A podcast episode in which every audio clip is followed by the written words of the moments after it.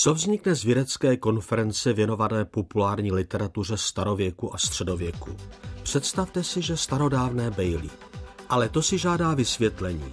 Zmíněná pražská konference byla součástí projektu nazvaného Literární brak, triviální a pokleslé žánry a podoby literatury z hlediska vývoje historického a z hlediska konceptů populární kultury. Výsledkem projektu je několikero studií od českých i zahraničních autorů a z těchto příspěvků Silva Fischerová a Jiří Starý sestavili knihu, kterou šťastně pojmenovali Starodávné Bailey, obrysy populární a brakové literatury ve starověku a středověku. Starodávné Bailey vydala Filozofická fakulta Univerzity Karlovy v roce 2016. Ukázky čte Lucie Vašinková, režii pořadu má Irina Hýsková a příjemný poslech vám přeje Milan Slezák. Ex Libris.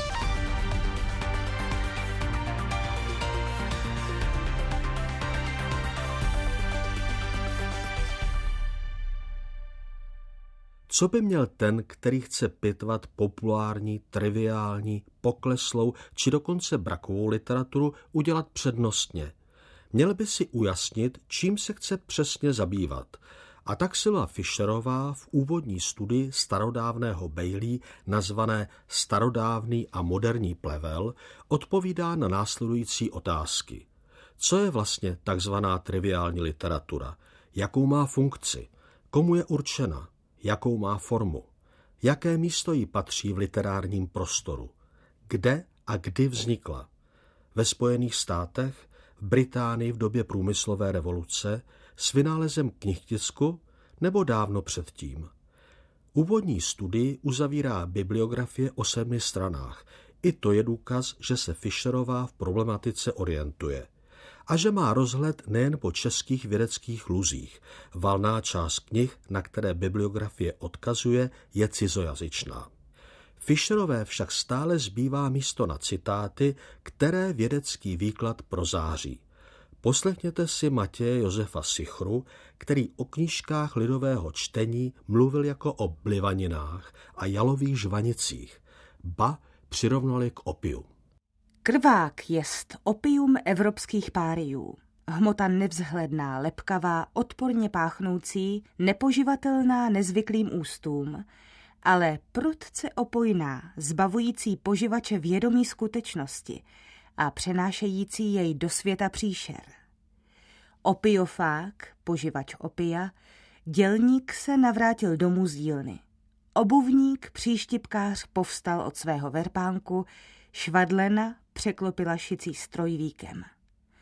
Všichni tři toužili při práci po této chvíli. Po večeří rychle rozsvítí svou lampičku a oddávají se svému omamujícímu požitku. Než bys napočítal deset, opustil opiofák tento svět a prochází se světem lupičů a příšer. Světem svých bohatýrů říší své krásy. Kluci, kteří ukradnou svým otcům spořitelní knížku a vydají se s několika kamarády na výzkumnou cestu do Afriky, která končívá v Praze na policejním ředitelství, bývají prý vždycky odchovanci krvavých románů.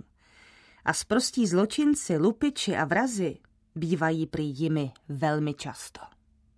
Fischerová nicméně ukazuje, jak by bylo ošidné házet do jednoho pytle všechna díla, na která je možné vztáhnout kritéria takzvané triviální, populární či rovnou brakové literatury. Ne všechna vznikla kvůli výdělku autorů a kvůli ohlupování lidu. Některá jsou v určitých ohledech nová. Ano, pracují se starými rekvizitami a dávají tak čtenáři možnost, aby se od začátku orientoval, čemž baratel Feldman, citovaný Fischerovou, vidí počáteční přitažlivost takového textu. Jenže potěšení a rozkoš, jak věří nejen David Feldman, spočívá nikoli v tom daném a známém, nýbrž v inovaci, ve variacích, v tom, jak vynalézavě ten, který autor dokáže zacházet se starým a dosud žádaným. Čtenář, dokonce i ten, jen si potrpí na to své, totiž chce být překvapován.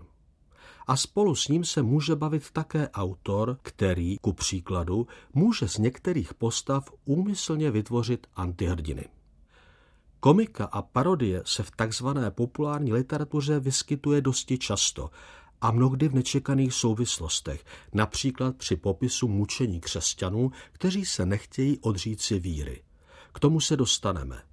Zábavné jsou ovšem také fantaskní prvky, s nimiž pracují ku příkladu islandské, tak řečené lživé ságy.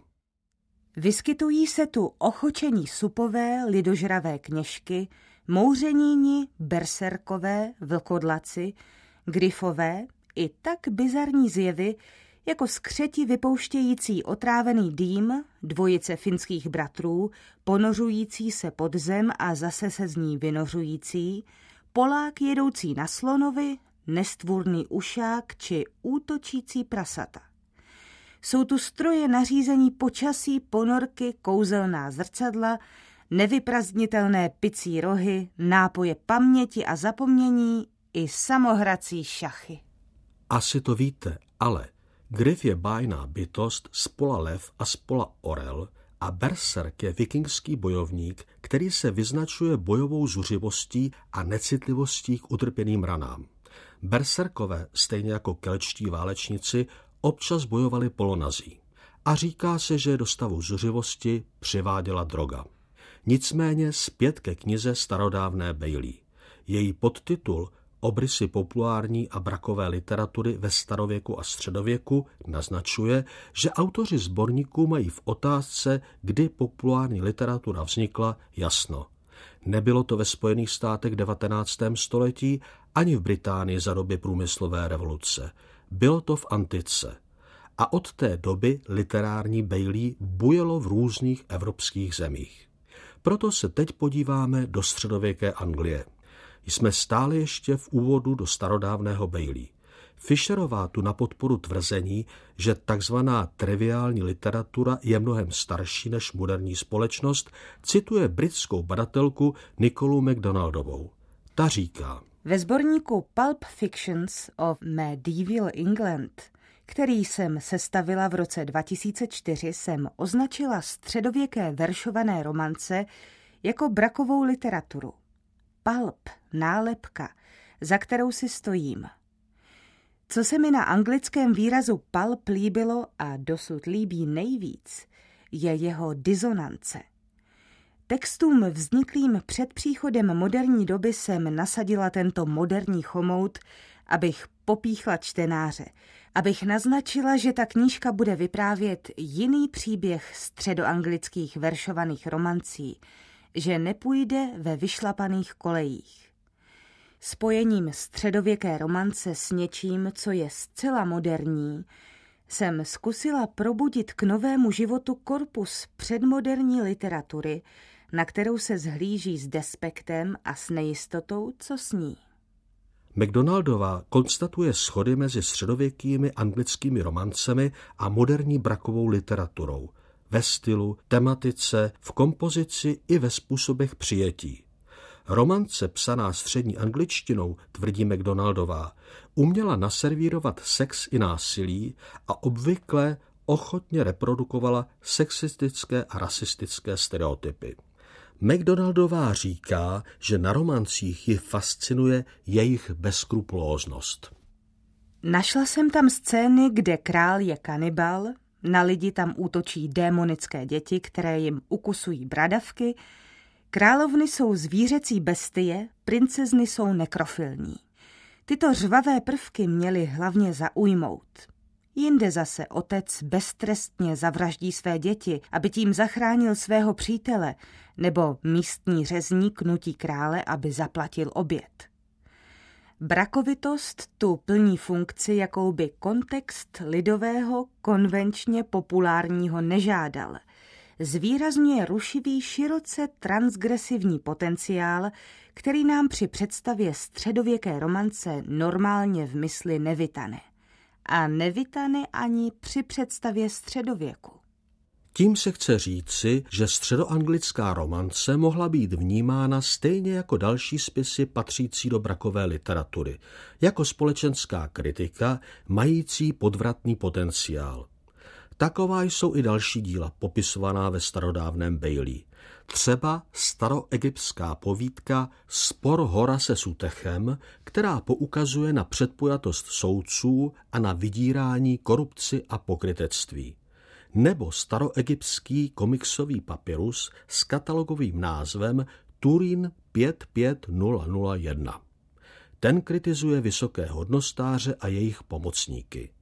Autor, zručný kreslíř, je spodobnil jako myši a kočky. Přičemž myši mají symbolizovat krádeže, chamtivost a korupci a kočky bezpáteřnou podlézavost. Dovolte nesouhlasnou vsuvku. Ten, který v kočkách vidí právě tuto vlastnost, má v kočkologii povážlivé mezery. A právě do Egypta míří oddíl sborníku starodávné Bailey nazvaný Populární a braková literatura ve starém Egyptě.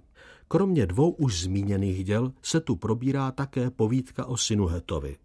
Pravděpodobně jste četli Valtaryho Sinuheta, úžasné dílo.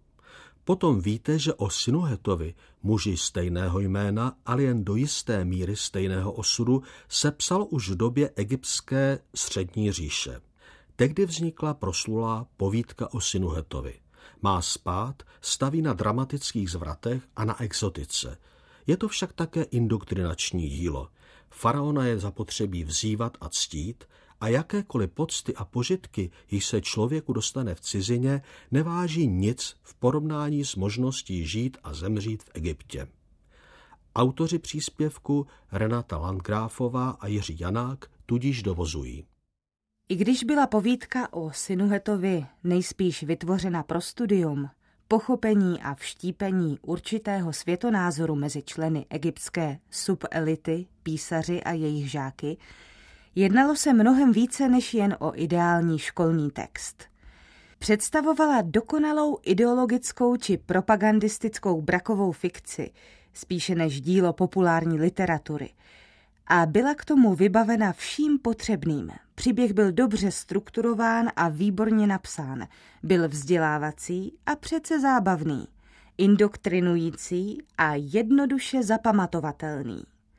Ve světle tohoto zjištění bychom mohli Sinueta postavit do společnosti dalších proslulých hrdinů propagandistické, brakové či populární fikce, mezi nimiž vynikají například český komunista major Zeman, Captain America nebo James Bond.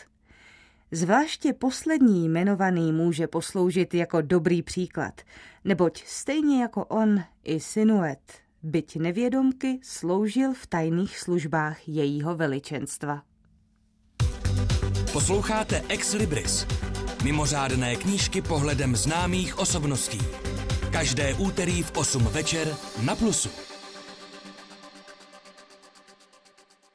Pospěšme z Egypta k řekům a k jejich milostnému románu.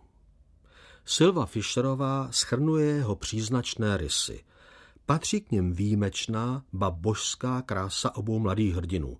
Kdekoliv se objeví, všichni je chtějí mít. Dvojici svede dohromady láska na první pohled. Pociťuje se jako náhlá rána, či rovnou jako nemoc. Milenci jsou ovšem brzy odloučeni a je s tím čeliti rozličným protivenstvím. Stroskotání, piráti, lupiči, uvěznění. Hraje se odsudnost a manželskou věrnost. Účastníci děje se často sami líčí jako herci. Šťastný konec je nevyhnutelný. Mezitím si ovšem autor může z hrdinů tu a tam vystřelit. Takový Chaireas, hlavní postava Charitonova románu Chaireas a Kaliroe, čelí ranám osudu tím, že se opakovaně pokouší zabít. Nikdy se mu to nepovede, což z něj, jak Fischerová podotýká, dělá téměř karikaturní postavu. Rozumí se, že k antickému milostnému románu patří erotika a smyslnost. Poslechněte si úryvek z románu Leukipe a Kleitofon. Kleitofon vypráví o zamilované dámě, která mu slíbila osvobození z pout, avšak nikoli zadarmo. Ona po něm zatoužila. A uspěla, jakkoliv to nebyla jeho Leukipé. Hovořila ve mlouvavě, předstírala, že jejími ústy hovoří samotný Eros, jeho žár je prý i jejím žárem a nad to opravdu zbavila Klejtofonta pout. A ten vzpomíná. Když mě zbavila pout a s pláčem objala, dostavily se u mě pocity celkem lidské a opravdu jsem se bál, aby se na mě Bůh lásky nerozhněval. Pomýšlel jsem na to, že se P. ke mně vrátila a od Melity jsem chtěl potom odejít a konečně, že to, co učiním, nebude snětek, nýbrž lék pro nemocnou duši Melitinu. Nebránil jsem se jejím obětím a opětoval jsem je. A stalo se, co Bůh lásky chtěl, a nepotřebovali jsme k tomu ani koberce, ani cokoliv jiného, co se pro milostné spojení chystává. Bůh lásky si dovede pomoci sám a na místě ví, co si počít, kterékoliv místo se hodí pro mystérie lásky. Nečekané milostné spojení bývá příjemnější než takové, na které se předem chystáme, neboť je v něm přirozená rozkoš lásky. Avšak dejme výhost lascivitě a povzdesme se vzhůru. Ve starodávném Bejli nás totiž čeká kapitola Krůži náleží trny, protože k mučedníkům patří mučidla. Raně křesťanské martyrologické texty jako populární literatura. Po textech, které mučedníky vynášejí a staví jako vzor, a které jsou, přiznejme si, ve své ideologické konfekčnosti dosti nudné, přichází ke slovu černý humor. Autorka martyrologického příspěvku Iva Adámková mluví o nepokrytě komické scéně, v ní se u spisovatele Prudencia popisuje chování svatého Vavřince na roštu. Budoucí mučedník si torturu na rozpáleném roštu doslova užívá a žertuje na téma vlastního syrového či propečeného těla. Obrať tu stranu těla, která se pořád pekla, a přesvědč se, co tvůj planoucí oheň udělal. Prefekt poručí, aby ho obrátili. Vavřinec na to, je to hotovo, pusť se do toho. Můžeš vyzkoušet, chutná-li ti to víc, syrové nebo upečené. Mučedník je tu natolik nad věcí, že vstřícně radí ke kanibalismu. A co říkáte tomuto dialogu křesťanky Fides s císařem Hadriánem? Všechno, čím se snažíš mě potrápit, upevňuje ve mně klid. Proto pohodlně odpočívám na roštu, jako bych si vybrala klidnou lodičku. Hadrián. Káč plnou smůly a vosku na žhnoucí hranici postavte a tuhle odbojnici do vroucí tekutiny vrhněte. Fides. Sama tam skočím. Hadrián. Souhlasím. Fides. Kde jsou tvé hrozby? Podívej bez úhony si pro zábavu plavu ve vroucí tekutině a místo žáru cítím občerstvující rosu. V jedné chvíli začnou z Fireziny mučené společnice odpadávat kusy masa. Tehdy se císař udiveně zeptá, co to tu tak krásně, lahodně voní. A mučednice Hadriana informuje, že to je přece právě to její odpadlé maso. Ale málo platné, přes veškeré povznesené řeči jimiž dá najevo, jakou převahu má nad svými sveřepými mučiteli, schází nakonec mučedník ze světa přece jen mučednickou smrtí. To platí i pro tři sestry, které zemřely za Diokliciánova pronásledování křesťanů – pro Agapu, Chionu a Irenu. Hrocvita z Gandersheimu však do jejich posledních dnů zařadila zábavnou epizodu, která se obejde bez násilí. Na sestry obviněné z vyznávání křesťanství si totiž podle Hrocvity brousí zuby vilný místodržící Dulcicius. Dá je zavřít do spižírny a... Když se za nimi vydá večer s vidinou sexuálního dobrodružství, Začne v pomatení, jež mu přivodí Bůh, aby uchránil počestnost dívek. Ve tmě místo dívek objímat a líbat hrnce. Dívky, které tuto scénu otvorem ve zdi pobaveně sledují, ji komentují slovem ridiculum. Humorná situace se dále rozvíjí, když černého a umazaného Dulčícia vlastní vojáci označí za démona a ďábla a svědkem jeho zesměšnění se stane i jeho manželka. Ex Libris Přeskočíme byzantskou pasáž. Navzdory pěknému opileckému monologu, v něm se Bohu doporučuje, aby na nebe umístil místo slunce bečku, stejně tak velkou a plnou dobrého vína. A nezastavíme se ani u pasáže arabské, ačkoliv název kapitoly je lákavý. Když potulný literát, tak výřečný a vynalezavý kejklíř, makámy, zábavný žánr arabské středověké prózy. Čas kvapí. Nemůžeme si dělat naději, že knihu, která má 400 stránek, stačíme probrat do podrobna. Zastavíme se tedy až u starých Islandianů a zdaleka nejen kvůli tomu, že i tady se povedl název. Uhložrouti na cestách, populární rysy staroislandských povídek. Proč zrovna uhložrouti? Toto přízvisko označuje muže, který sám nijak nepřispívá k chodu domácnosti, pouze leží u ohně a pojídá uhlí, to jest spotřebovává teplo. Jeho českým ekvivalentem je pohádkový hloupý Honza. Stejně jako on by nejraději nic nedělal a trávil čas doma za pecí. Okolní společnost ho považuje za outsidera a vysmívá se mu. To se ovšem radikálně změní, když se Islandian vypraví do světa a skrze splnění nejrůznějších zkoušek projde pomyslným zasvěcením do společnosti. V této uhložroutské kapitole najdeme i jeden z nejhezčích příběhů zmiňovaných v sborníku starodávném Bailey. Je noc a Torstejnu ustrašenému se začne chtít na záchod. Takže si, ač to vzhledem ke svému přízvisku asi neudělá nějak nadšeně, odskočí na latrínu což je dlouhý přístřešek, v němž může sedět vedle sebe jedenáct mužů. Thorstein obsadí krajní sedátko a všimne si, že na sedátko na protější straně leze prapodivný mužík, podle Thorsteina vyloženě škaredý. Ruko na srdce, vám by se zamlouvalo, kdyby si k vám někdo takový na záchodě přisedl? A to ještě nevíte, že ohyzdou byl sám ďábel vzavší na sebe podobu pohanského válečníka Torkela Hubeného. Následně Torsteinovi vypráví o mukách, která pohanští hrdinové ze staroseverských bájí podstupují v pekle. Přitom se pomalu vždy o jedno sedátko přibližuje k místu, kde sedí Torstein. Když už má Islandiana téměř na dosah, ozve se zvon z blízkého kostela a ďábel se potopí zpět do záchodu.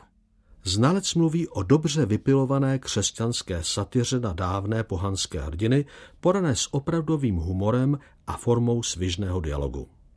Tak, a zatímco jsme se dosud starodávným bejlím potulovali tu s pobaveným, tu s potutelným úsměvem, nyčko jsme doputovali ke skutečnému škváru a opravdovým krvákům – jsme u takzvaných slepeckých romancí, které ve Španělsku dosáhly vrcholu popularity v 18.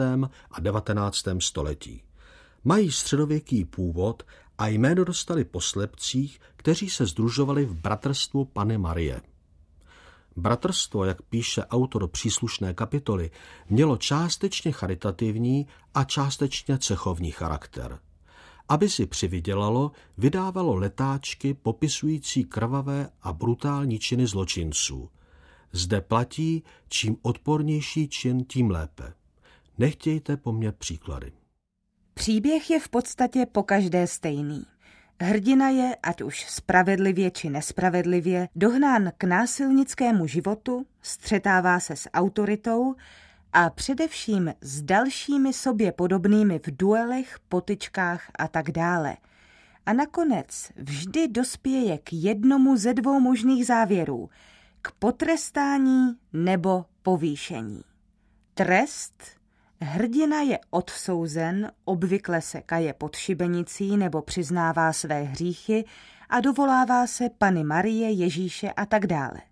Povýšení Navzdory jeho zločinům mu nějaký šlechtic, často král, odpustí a povýší ho. V některých případech hrdina není zlý, byl však okolnostmi donucen spáchat nějaký zločin. Překvapivé je i množství případů, kdy je i tomu nejhoršímu zločinci odpuštěno a on se začlení do normálního života. Co ke sborníku starodávné Bailey říci na závěr? Že by neškodil výhled za hranice Evropy. Určitě by sem patřili a hezky se tu výjímaly třeba čínské zbojnické příběhy od jezerního břehu či detektivní vyprávění, v níž hrají hlavní roli soudcové ty, Pao či Oka. Škoda. Od mikrofonu se loučí a naslyšenou někdy příště se těší Milan Slezák.